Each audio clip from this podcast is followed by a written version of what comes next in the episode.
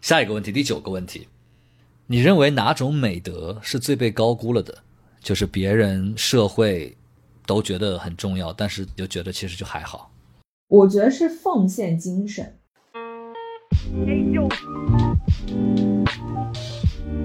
你好，欢迎收听 Marcus 旗下的播客节目，请回答普鲁斯特。我是李马克。请回答普鲁斯特是一档城市问答型 Podcast。每一期我们会邀请一位嘉宾来到节目里，回答基于普鲁斯特问卷的三十五个问题。通过这样的回答，让我们来听听不同的人对自己、对生活和对世界的理解。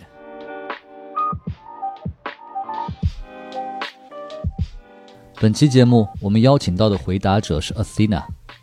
Athena 是播客《自我进化论》的主播。此前，他是一名麦肯锡的咨询顾问。这一期就和我一起来听一下 Thina 的回答。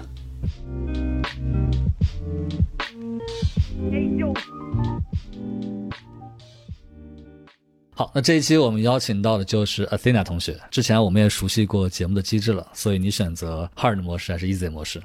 那当然选择 Hard 模式了，不选 Easy 模式。OK，那就是三十五个问题全部回答，最后还有一个我们的随机问题。可以，嗯。第一个问题，你目前一段时期的心境是怎么样的？呃，迷茫，嗯，感觉心有点像浮在湖面上，然后就是很难沉下去的感觉。嗯，这个状态大概持续了多长时间了？这种状态持续了大概有三周吧，两三周。因为三周前我做了一个还蛮。重大的一个决定啊，然后就做这个决定之后，差不多人就在这种有点迷茫，然后可能能量状态有点高低起伏的一个状态。OK，好，第二个问题，你心目中理想当中的一种快乐或者幸福的状态是怎么样的？嗯，我觉得有两种不一样的状态，一种呢，我现在想到的是，呃，是在雪山前。冥想的那种画面，就让我想到我去年一月份去雨崩徒步的时候，然后早上刚刚起来，因为当时我们是一月份去的，然后当时雨崩就下的大雪，我就记得当时听着山脚下那个牛铃的声音，然后看着外面就是下的那种鹅毛大雪，然后内心那种非常非常平静的和能够沉淀下来那种感觉，我觉得那种对我来说是一种。可以描述为幸福的感觉，然后另外一种呢，就是可能对我来说像是烟花绽放的一种感觉，它有点像你在人生的这种记忆脉冲中的一个高峰，就是当你经历那个瞬间的时候，你会感受到自己的生命像烟花一样在绽放。我觉得那样的感觉对我来说也是一个可以称之为幸福的感觉。嗯，所以就是就是两种，一种是这种比较平静安宁的状态。一种是这种像类似于高峰体验的感觉，是吗？对对。OK，那第一种状态好像和刚才第一个问题答案还是有一点不同的，有点相反的感觉，就是浮在水面上和这种比较平静沉淀的感觉不太一样。对，啊，因为你刚问到这个问题，我就想到我在雪山前，然后我在新疆的牧场，我在大海里冲浪，就类似于这样的状态。然后就现在，obviously，我还是在大自然面前。我我我们家出门几十米就是大海，但其实我的心境可能并没有真正处在那种很宁静的那种幸福里。嗯，理解。OK，好，下一个问题，第三个问题，你觉得自己身上最显著的性格特点是什么？嗯，只能讲一个吗？当然不不止一个啊，你可以讲多个都可以啊。OK，第一个很有能量。或者说力量，嗯。嗯，这个能感觉出来。第二个很有深度，嗯，可能我对于生活会我自己会追求一种很有深度的体验，然后我跟别人的关系的交往也会去呃追求一种人跟人之间更有深度的连接，呃，然后我在做事情的时候，我也不喜欢做一些浮于表面的事情，嗯，然后第三个我我引用一个我的好闺蜜。好朋友前段时间就我们 later 在群里讨论这个问题，就是我们之间的一个，嗯，算是一个人格特质。然后她用了“大”这个词，嗯，我我觉得这个这对就是大，就是 big。然后我在那“品”这个词，但但我自己觉得这个还蛮蛮贴切的，就是一种跟各个维度都会去着眼于那个更大的问题，或者更大的格局，或者啊更宏观的一种这样的一个感觉。就是我我可能不是一个很擅长注重细节或者鸡毛蒜皮小事的是的人啊，对。但如果你给我一个很大的问题，或者一个就是反而是那种非常有挑战的。问题或者环境，我能处理的很好。嗯，这个相对抽象一点。对对，那个这个很抽很抽象。对我在讲这个词的时候，我自己都在笑。OK。然后我觉得是呃蛮勇敢的啊，就蛮蛮无畏的。嗯哼。啊，因为我前两天在跟我的 coach，就跟我的教练，他也问到我这个问题，他说大家都会怎么形容你，然后你会怎么形容你自己？嗯，我说我是属于。会勇于看到问题的真相和看到自己最害怕的点是什么，然后勇敢的怼上去。就比如说，呃，我很害怕大海，我很害怕水，我就会专门跑来学冲浪，就是每天让自己泡在海里。嗯，比如说我前面给你提到了，我推出了我做两年的这样一个项目。嗯，啊，其实当时我是看到了，我之所以会卡在那里，我我最害怕的那个原因是什么？是因为我害怕，如果我连这个事情都不做了，那我真的没什么事可做了。嗯啊，我害怕我的生活没有方向感。那当我看到我害怕这件事情，我就会去做它，就是会让自己怼上那个怕的东西啊。对，还有很很很很能同理同理别人吧，就很能共情别人的痛苦啊。嗯，差不多就就这些。好，下一个问题，第四个问题，你最讨厌什么，或者你最厌恶什么？它可以是一个很具象的东西，也可以是一个很抽象的感觉。嗯，我最讨厌虚假，以及我讨厌说明明我可以，就我们都可以看到真相，但却一定要去用一个虚假的东西，或者说去演一个虚假的情境。哦，OK，好，第五个问题是这样的，就是你最恐惧什么，或者说你最害怕什么，也可以很具象，也可以很抽象。我觉得最恐惧的就是自己的价值感。嗯，虽然我在之前播客也经常跟大家说，呃，每个人的存在本身就是有价值，但是你作为一个人来到这个世界上，你每个人都会有自己的一些编码。就是比如说，当那些曾经构建你价值核心的一些东西，那些基石被抽走的时候，你还是会体验到一种恐慌。嗯，那可能对我现在来说，我就会担心或者说害怕。如果我没有为这个世界去做任何有价值的事情，嗯，那我这个人的存在依然还有价值吗？我觉得这个是我可能当下比较恐惧的一件事情。嗯，所以就是你目前会因为这些事情会自我怀疑，是吗？对，会怀疑自己，说我到底还能不能去做一件嗯对这个世界有积极影响力，然后。呃，能够为这个世界提供很大价值的一件事情。嗯，当然，你同时你又会去啊跳过来说，那我为什么要给这个世界贡献价值呢？就是就为什么是我要给这个世界贡献价值嘛？嗯，但是这个依然我觉得没有办法去撼动，说曾经或者 even 到现在，呃，做有价值的事情能够为我自己的自我提供很大的一个价值感的依据。嗯嗯。所以就是你对这个东西非常看重，所以你不可能去做一些你自己没办法认同或者说没有价值的东西，对吧？对我，我在这个点上好像没有办法去，呃，容忍一点的虚假。就是当我可能意识到说我自己发自内心的怀疑或者说不确信这个东西有没有价值的时候，我就不愿意去。欺骗我自己，就自欺欺人吧。但呃，同时又在想说，那究竟有没有这样的一件事情让我觉得是有价值的，以及可能未来依然会让我觉得有价值，值得我去奉献我的人生，奉献我的精力，然后去做这样的一件事情。嗯，OK，明白。好，下一个问题，第六个问题，谁或者什么东西会是你一生的挚爱？你觉得自己会一直热爱下去的？嗯，我觉得生命吧。我觉得这如果你要以一生的维度去说，我要热爱点啥？我觉得就是热爱生命。嗯，永远的热爱生命。嗯，好，下一个问题，第七个问题，如果可以的话，你最想拥有哪种天赋？我想想啊，我跳到我身体里的第一个是，无条件的快乐和安全感。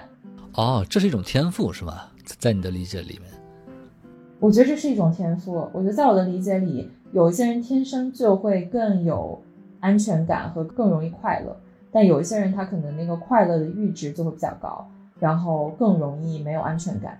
对，可能我感觉就是这种快乐的能力或者安全感的这种天赋，会更影响一个人在这个生活中的体验吧。啊，所以我觉得它还算是一种天赋。嗯。对对对，我也是最近感受到，一个人能不能日常生活中感受到快乐，真的是个能力。对，这个是这个很重要。呃，它是一个能力，真的是这样。对对对。OK，好，下一个问题，第八个问题，你觉得对于你来说，什么是最奢侈的，或者说你做过的最奢侈的事情是什么？我觉得我做过最奢侈的事情就是过去这一年裸辞，就离开一个我还蛮喜欢的工作，然后离开一个。非常不错的公司，嗯啊，啥也不做就流浪，这个可能背后代表的是说，我觉得时间是很宝贵或者奢侈的。我觉得曾经我是那个总是要追着赶着，想要赶到别人前面，就是总是跑得很快的那种小孩儿。过去这一年两年，自己慢下来，嗯，然后不尝试去在一个很卷的这种环境中跑得更快，然后让自己慢慢慢下来去。探索生活其他的可能性，我觉得这其实是一件挺奢侈的事情。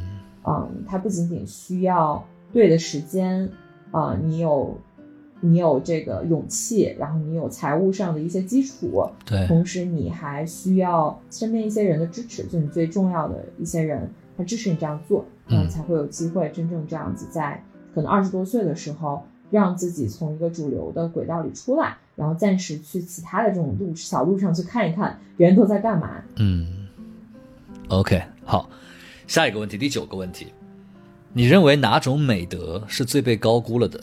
就是别人、社会都觉得很重要，但是在你这里，你就觉得其实就还好。我我觉得是奉献精神。啊，展开讲讲。我我觉得展开讲讲是这这个这个情景。发生在我身上及发生在我身边，我见到非常多人的身上，就是看上去我们是在奉献自我，或者去为别人做一些有利益的事情，嗯，但他其实都是打着一个奉献或者利他主义的幌子去满足自我，啊，在 ego 这个层面的一些诉求。而当我们打着这样的幌子，他站在一个道德的制高点上的时候，就显得就他非常容易。产生一种道德或者情感上的绑架，我们很常见，比如说在亲密关系里面，如果你抱着一种奉献的状态，就是你可能啊对你的另一半就付出了很多，然后你很容易就会有这种付出之后啊，比如说对方没有回应，你会有这种啊受害者的心态，就会在关系里去索取很多。对，这是可能在亲密关系里会有这种情景。那往大了说，如果是我们在这种工作或者说社会的这种服务上面会有这种情境，就很容易让一些人有圣母心，或者是说他有这种救世主情节。但其实我觉得在这个情节背后，很多时候就是大多数人来说，我觉得都在影射一种在自我 ego 上的满足，就觉得说我能够为别人做这么多，所以我是更有价值的，我更我感受到我是更加被别人需要的。所以我觉得这种鼓励。我们先考虑别人，然后为别人奉献的这种道德，其实是某种程度上被高估了。我反而觉得，就如果一个社会能够更加鼓励每个人优先照顾好自己，那其实这个世界上大多数问题都会解决。对，Plus 就是我觉得，如如果在鼓吹这种付出或者奉献，其实很多时候就是会被人利用来去操控，或者说 PUA 某一类人群。啊，就好比说女性很多时候在家庭的这种付出，如果把它跟爱呀，然后跟家庭的奉献这种道德绑定在一起，然后去歌颂的话，其实某种程度上，它也是在操纵女性，用这种道德操纵女性去进行这样的付出。嗯，对。OK，好，下一个问题，第十个问题，哪种苦难或者痛苦你认为是程度最浅的？哎呀，我觉得没有哪个苦是比哪个苦更深或者更浅的。嗯，如果要说一个呢？因为我在想，苦的本质都是，其实都是自我创造的一种幻想。不管是身体的苦还是内心的苦。嗯哼，嗯，因为我觉得大家很多时候都会有一种倾向性，觉得说啊，内心的苦就是就是比肉体的苦可能更 suffer，然后更痛苦，更值得人们去关注。但其实你要真的受过肉体的苦，比如你真的受过伤、生过病，你就知道那个肉体上的苦它是真实不虚的，对，它一点都没有比你内心的那种痛苦要去浅很多。所以我感觉这这个还挺难去比较的。没关系，如果你觉得没法比较，那这这道题答案就是说啊，我想到一个，我想到一个，我觉得很浅的一种痛苦是自己想象的别人可能会产生的痛苦。从他人的角度来看啊。对，这个就让我想到，我上次跟我的教练去聊这个话题，我说我自己经常有一个问题，就是我特别能够去同理别人的一些痛苦，就好比说我可能都不认识这个人，但当我听到发生在这个人身上的一件事情，我就特别能够有代入感，我就在想象说啊，如果我是这个人，经历了这些事情，那我一定痛苦死了。嗯，但就是他点破我一个，就是这个其实是我自己的想象。对，那我其实所有的这些所谓的同理，其实都是我自己对于别人。的一种脚本代入和一种想象，嗯啊，然后我我觉得很多时候啊，比如说我们讲我们的父母有时候会过度为我们操心，会觉得说啊，你都就这这个年纪了，对吧？还不结婚，然后还单身，然后他们就会觉得你过得不好。但其实这种也是一种假想，痛苦其实是一种挺挺浅的，对。哦，哎，OK，这个角度很有意思。OK，好，下一个问题，第十一个问题，在什么场合下？你会撒谎？我我想到一个，其实我最近在探索的一个情境，但我感觉那个可能不是撒谎，而是我在那个当下我听不到我内心真实的声音。嗯，就是当对方是我特别特别重要的一个人，啊，比如说亲密关系的一个人，或者特别特别重要的一个朋友，当我们之间可能会产生冲突或者利益分歧的时候，嗯，当他讲出他的需求和他的感受的时候，那个当下我是会下意识忘记。我要什么，或者说忘记我内在真实的想法和感受，嗯，就比如说对方在关系里提出了某种需求，我的本能是说好，但其实我的内心可能在那个当下并不想要说好，但我当时就那个当下，我是下意识会屏蔽掉我的感受，我跟我你，比如说那个当下你问我说，那你想要什么的时候，我会说我不知道，我会说他的他的需求很重要。那我可能就会为了他的需求去改变或者妥协，嗯，我觉得是这样的一个情境，我可能就是没有办法做我真实的自己，嗯，哦，对，OK，好，下一个问题，第十二个问题，你最看重朋友身上什么特点，或者说这个人身上有什么特质，会很想让你和他交朋友？真实，嗯哼，对，就是真实两个字，嗯，OK，好，下一个问题，第十三个问题。你觉得怎么样的状态是一种比较好的亲密关系的状态？对于你来说，嗯，这个问题我上周末刚探索过，是一个两个人都能稳定在自己的核心，然后互相流动的一种关系。嗯，我当时在那个探索过程中还画了一个图，嗯，就是啊，有两个球，一个橘色的球，一个蓝色的球，然后橘色的球和蓝色的球都是在自己围绕自己的中心旋转，但是他们都能够流通一定的能量给到对方。去包裹和支持对方，但是他们不会被对方去，还是会被对方影响，但是他们是立在自己的中心，而这两个球也可以在跟其他的球产生交互，就他们不是一个封闭式的一个关系啊，但这个不意味着说他们要去进行开放式关系，而是说在在交互的这个层面上，关系是流动的，然后它也可以跟其他的不管是同性还是异性也好产生。这样的流动哦，明白。所以现在是处在一段关系当中，对吧？你说我现在是吗？对对。啊，对对对，我现在是在一段关关系当中，但这段关系其实给我的感受跟我刚描述这个就就挺挺相似的，挺一致的。哦，那挺好。OK，好，那下一个问题是这样的，第十四个问题，那么你觉得喜欢和爱的差别在哪里？嗯。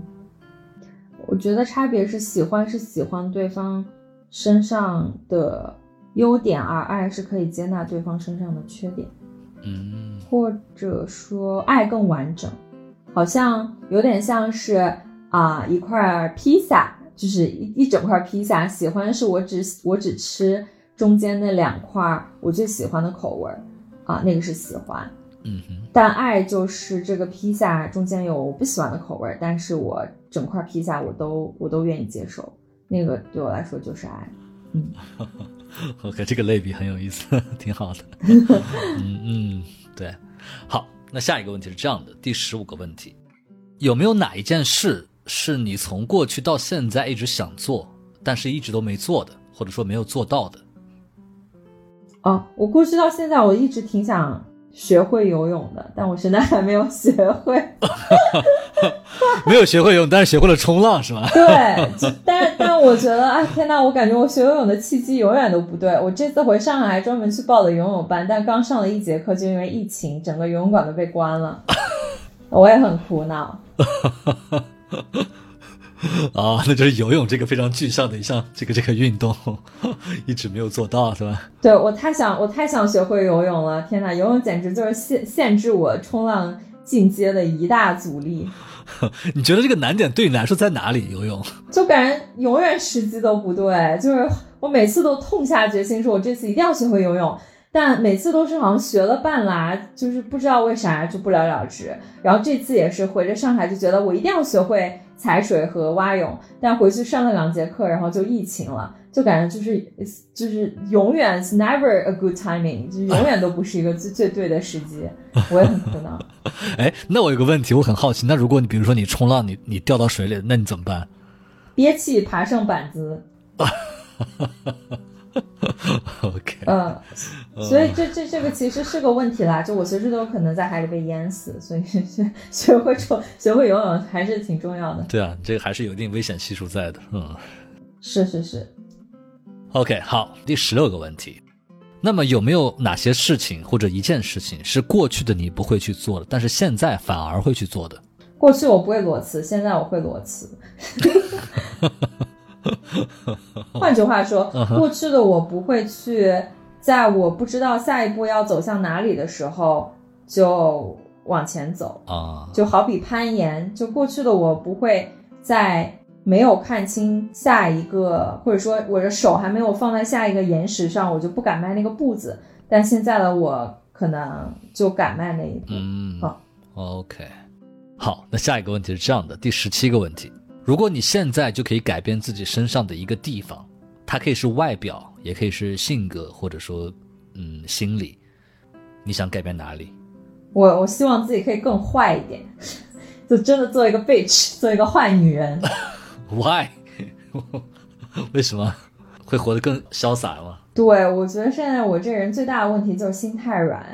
你说好听点儿就太善良，说难听点儿就太圣母心。我觉得如果我坏一点的话，很多事情就会变得呃没有那么拉扯啊，我就更敢去要一些东西，或者更敢去做一些我想做的东西。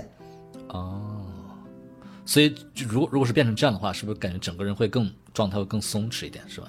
会更潇洒一点。我觉得我能对我能量会更出来吧，就不会那种哦，对吧？好多东西都让给你了，然后自己回家默默流眼泪。我觉得就是这种就挺不爽的。那为啥我就不能别扭？对，为啥我就不能做个坏女人？然后我想要的什么都得到，让别人哭去呢？对，这个就是如果有来世，下一个版本想活成这个样子。OK，好，那下一个问题是这样的，第十八个问题，在生活或者工作哪些方面你会对自己比较严苛，哪些方面又会比较放纵？我觉得生活上没啥严苛的，实际上生活整体对自己都很放纵。然后如果回到工作的话，我会对我自己认为对的事情或者重要的事情，我会追求一种极致。嗯，就我很想把这个事情真的尽我努力做到最好。嗯，其他没没啥了，我觉得现在整体其实对自己都挺好的，嗯，挺放松的。OK，请回答普鲁斯特由 Marcus Media 制作出品。如果你是苹果手机用户，我们推荐你在苹果 Podcast 订阅收听这档播客节目。喜欢我们的内容，欢迎给出五星好评，并留下你想说的话。我们的节目也同步更新在 Spotify、小宇宙、喜马拉雅、QQ 音乐。网易云音乐等主流音频平台，你也可以搜索关注 Marcus 的官方微博或微信公众号。非常期待你对节目的反馈。另外，我们也欢迎有意向的品牌来赞助支持这档播客节目。合作联系可发送邮件至 hello at marcusmedia.com。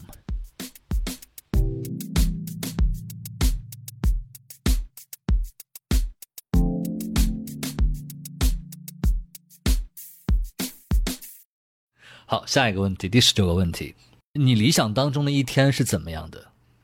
可以简单描述一下。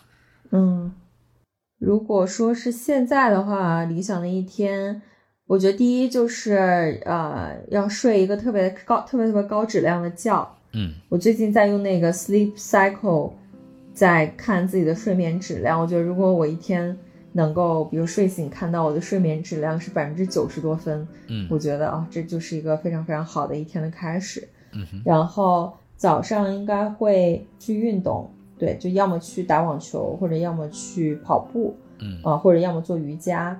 然后运动完回来之后，能够就是吃一顿很有营养的早餐，嗯自己做早餐。然后结束之后，我觉得是想去做一些创造性的工作，呃，然后这个创造性的工作，它其实是你有点像是养一棵树的过程。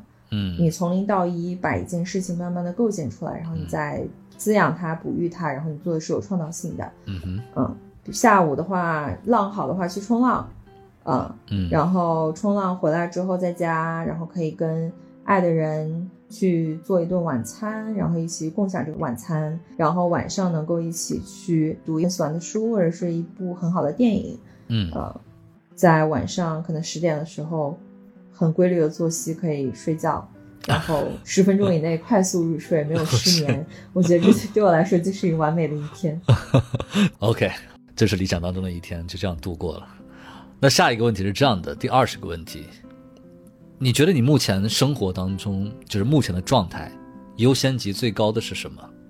睡觉，高质量的睡眠，对吧？对对，我觉得睡眠最重要。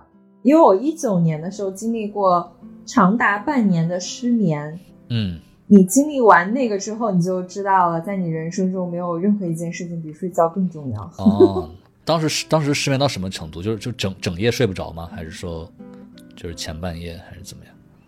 基本上就是入睡很困难，呃，你可能睡了也睡得不是很深，然后要么就是早醒，就可能凌晨四点就醒，然后就再也睡不着这样子。哦，嗯，然后后来就也是遇到很好的医生，然后后面就慢慢好了。我以前是一个在睡眠这个问题事情上从来没有问题的一个人，不管去哪儿出差，然后什么样的情况，压力再大，我都会睡得很好。那个时候就完全没把睡觉当回事儿，你一天晚上睡三个小时就觉得很正常。然后自从失眠之后，就觉得哇，睡觉绝对是人生头等大事啊！因为你睡不好的话，整个人的能量是没有办法得到很好的恢复，你是没有嗯，你是没有一个身体的根基去做别的事情的。哎，真的是，我也发现了，睡个好觉真的非常重要，真的。OK，下一个问题，第二十一个问题，那么你觉得自己目前生活中最缺乏什么？缺乏一件能够去持续去创造的事业吧。啊，就就跟前面的问题有关联，对吧？对，嗯，OK，好，下一个问题是一个场景假设的问题，第二十二个问题，如果你现在住的房子着火了，你只能抢走一件东西，你会抢什么？我们家狗，哦，养养了一只狗是吧？啊，对我们家柴犬，对我们家辛巴。OK，那就是把狗狗带走，第一时间。嗯，OK。好，下一个问题，二十三个问题，你有没有比较喜欢的职业或者工作？就是你，你虽然没有从事，但是你个人来说，你会比较喜欢这种职业或者这种工作？我觉得飞行员吧，嗯，我觉得有哦有机会我也挺想去学开飞机。呃，然后我觉得导演，啊，导演，嗯哼，为什么？导演他在造梦，他在用自己的哲学在造一个世界，然后邀请大家去这个世界去体验。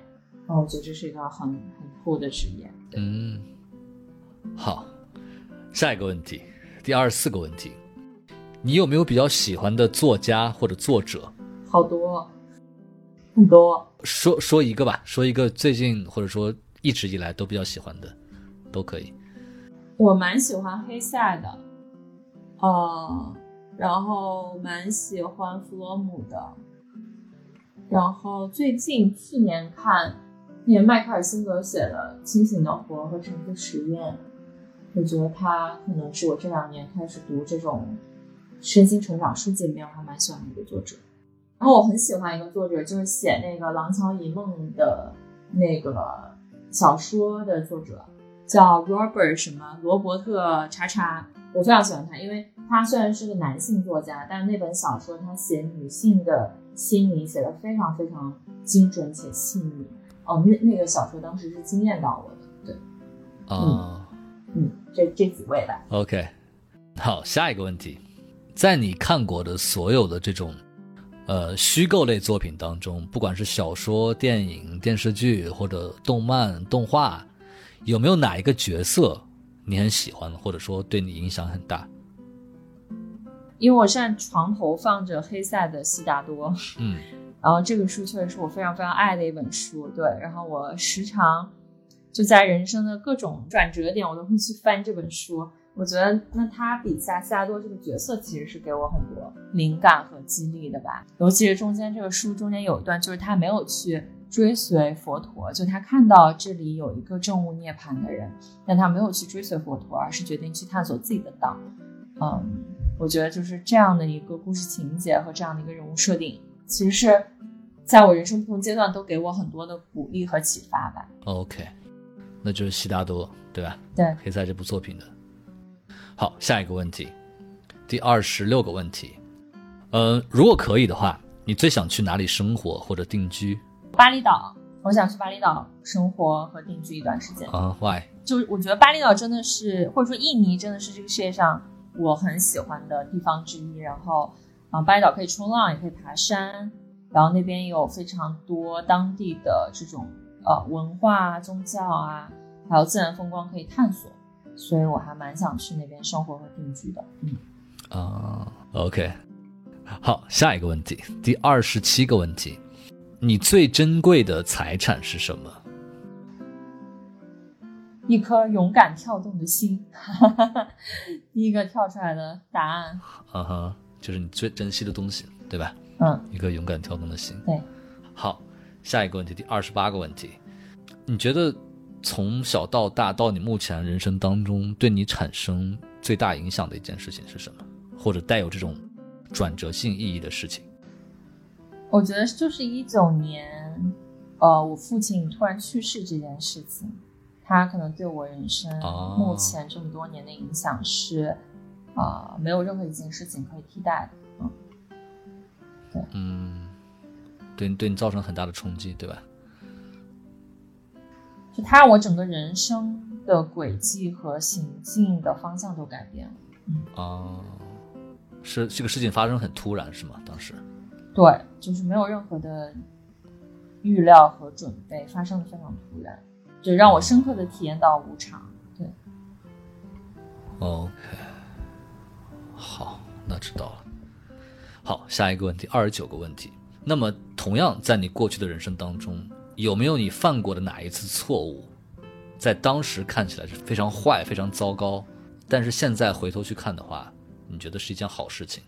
我我我觉得可能影响比较大的就是当时高考的时候报志愿没有听从自己内心的声音，我觉得那个其实是，呃，至少在我大学那四年看来都是一个我一直没有原谅自己的一个错误。啊、但你到现在再去看那个，我觉得也因为那样子，让我在那四年有更更早的进入自我觉醒和一种自我探索吧。哦就是我之所以现在能跟大家分享这些东西，嗯呃，是因为在那个冲击之下，当我自我背叛或者说没有听从自己内心的声音，那个作用力之强大，让我可能在那个那个当下迅速开始去审视和怀疑我的世界，嗯然后开始去探索和认识我自己。也因为那个，让我可能更早去建立一种自我认知，然后啊、开始自更加自主的去做选择。哦我觉得是那个那个事件其实影响是蛮大的。哦，OK，就跟前几个问题有有答案有这个呼应的地方，就是没有听自己内心的声音。对对对对，嗯是。，OK。好，下一个问题，第三十个问题。那么你认为，就是你目前到现在人人生到现在，自己最大的成就是什么？想想，肯定有，或大或小，肯定有。嗯，我觉得可能还是前面做的这件事情，就是做女性联盟这个项目，嗯。自己真的亲手从零到一把一个组织搭起来，嗯。而且在一年多的时间里，他也确实呃帮助到和影响到一些女性的生命。对我觉得这件事情是嗯。我可能在我人生目前为止，我最认可他是成就的事情，是因为他真实的对别人的生命产生过影响，而不是一些很外在的这个经济上的或一些数字上的一些成就和目标。啊，对呃，那这个之余，可能就是做播客和写东西这件事情，嗯呃，我也收到非常非常多的人的留言，有反馈给我说对他们人生和他们自我成长的一些激励和影响。嗯。好，下一个问题，第三十一个问题，这个问题其实跟上面有一个答案会有一点呼应。如果你死了，还可以转世成为一个人或者物，你想成为什么？我第一反应是我想就是下辈子做只猫。啊、啊然后每天有人给我铲屎，然后每天被撸，每天被养的好好的，然后什么也不担心。我因为我时常望着猫，我就会觉得它们真的非常超脱，就嗯，它们应该是比人更高维度的一种存在。嗯嗯，然后我就觉得说，哎，人烦恼这些事情有啥意思啊？还真的不如一只猫，对吧？嗯所以如果真的转世，希望自己能够做一只猫吧，啊、感觉应该挺不错的。OK。下一个问题，第三十二个问题，人生到目前为止有没有比较后悔或者遗憾的事情？我觉得没有，我还是一个挺不会后悔的人。是吗？嗯，可能唯一就是高考那个事情没有听从我自己的内心，因为我当时是在一个恐惧或者害怕的状态去做了妥协，所以我觉得那可能也影响了我后面是说，当我看到我害怕一件事情而不去做这件事情，那我就会去做，因为我不想再去经验那个呃悔恨的那个状态。对，所以其实再往后看，我觉得没有什么后悔遗憾的事情。嗯，明白。OK，那就是不是一个会轻易感到后悔的人，就是一直向前看，对吧？对，不太不太后悔的，嗯，因为那个当下都会听自己内心的声音去做选择。嗯。好，下一个问题，第三十三个问题，你有没有一句人生的座右铭或者一句信条这样的一句话，会时常的提醒自己，或者说激励自己？没有，嗯，我我有人生比较重要的价值观吧，就是嗯一八年的时候找到的是 love, energy, wisdom，就是能量、爱和智慧。嗯啊、如果就是当我可能人生失去一些方向，比如说在现在这个时刻，我就时常会让这三个词来提醒我啊、对我来说，生活什么是最重要的？那我只要尽可能在每一天把我的能量、爱和这个智慧能活出来，或者能够更靠近这样的状态，那我今天就没有白活。啊，可能是会有这样的一个东西，但你要说真有一个座右铭，没有，嗯 OK，好，下一个问题，第三十四个问题，如果你死后只能给你的后代留下一句话，那么你想留下什么话？就是你爱怎么活怎么活吧。对我就会跟他说，你你爱咋地咋地。嗯，对，挺好，挺好，可以的，很潇洒。好，最后一个问题，第三十五个问题，哇，三十五了，你想如何死去，或者说你想以什么样的方式死去？我觉得我没有一个很 prefer 的 死亡方式，我感觉死都都死了，那个情境应该也差不多，差不到哪儿去。就人可能在那个时候大脑的意识都是差不多的。嗯哼，如果真的说，我希望自己能够平静的在自然里死去吧。嗯嗯，对，能平静的在大自然里死去。嗯，对，就是在这样一个场景里，大自然的场景里死去，自然的死去。好，那现在 Athena 就回答完了我们问卷的三十五个所有问题。最后，在节目结束前，按照我们的惯例，我们还有一个随机问题。然后这个随机问题是我现场会想的，会会现想一个。好，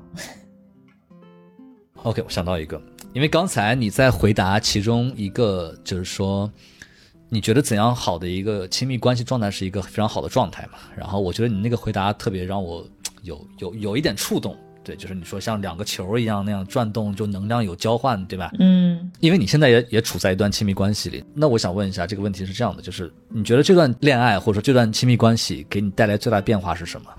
嗯，这是一个很好的问题，呃，就带给我的变化还挺多的。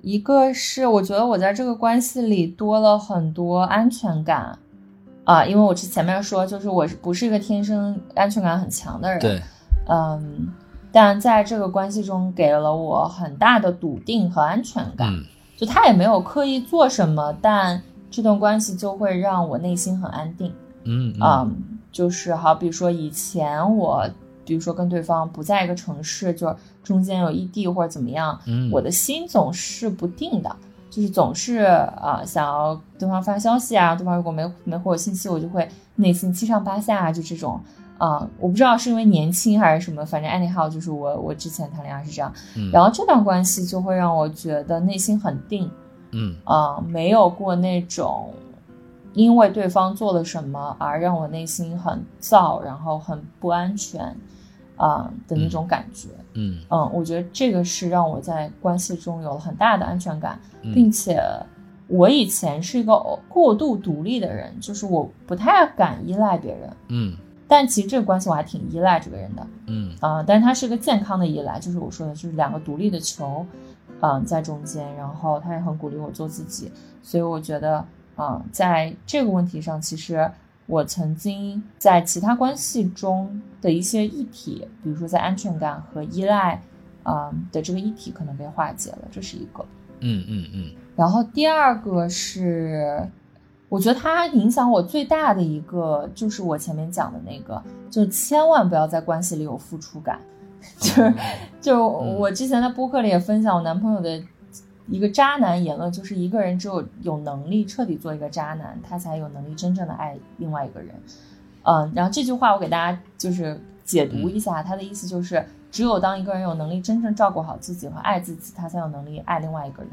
啊嗯，所以千万不要在关系里面总是觉得你要牺牲自己或者改变自己去满足另外一个，这样其实对关系是不持久的。嗯这种付出感很容易让你陷入一种受害者心态，然后他就让关系变得非常的不健康。嗯就是我可能在这段关系中，我觉得这个是我最大的一个学习，因为同期我可能还有其他的这种合作关系啊，就是还蛮亲密的这种关系。然后在那样的关系中，其实我其实就被卷进类似于这样的问题里面。就好比说我前面讲的，在那个当下，我就根本不知道我要什么，啊，对，但是我男朋友就在一直在鼓励我说，那你想要什么，就你就是勇敢的去追求你要的，不要先考虑我，而是要先考虑你自己。嗯哦我觉得这个对我来说是一个挺大的学习。嗯第三个更大的影响，就是因为它，我更敢去过一种无为的生活。啊嗯，对，因为以前我是那种忙着停不下来的，需要通过做事去证明自己价值的人。然后现在虽然这个问题也没有根本性的去改变或解决，就我开头讲的，当我没有在投注自己的人生在一件非常有价值的事情上面，我依然觉得我的我可能我就会恐慌说啊，我的人生会不会就这样没有意义、没有价值？嗯但我觉得它的存在其实，啊、有帮我从那个有为的状态走向无为更多，嗯，就更能接纳说一个人本然的存在，去好好生活，啊、他也可以是活得非常好的，而且他的内心可以是很充盈富足的。嗯好，这狗粮就撒这么多吧，再多不好消化了。OK，好，那今天就非常感谢 Athena 来参加我们的节目的录制。谢谢 Mark，我觉得有帮我，也帮我更多看到我的灵魂底裤怎么样？我觉得今天这些问题都还蛮有意义的。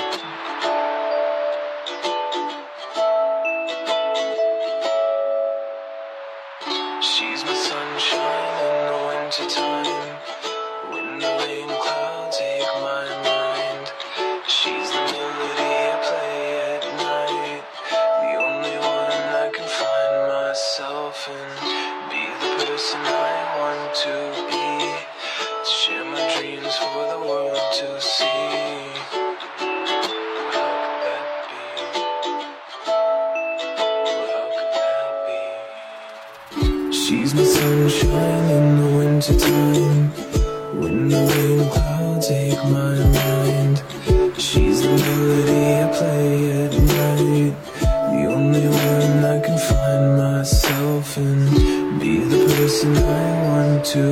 To share my dreams for the world to see.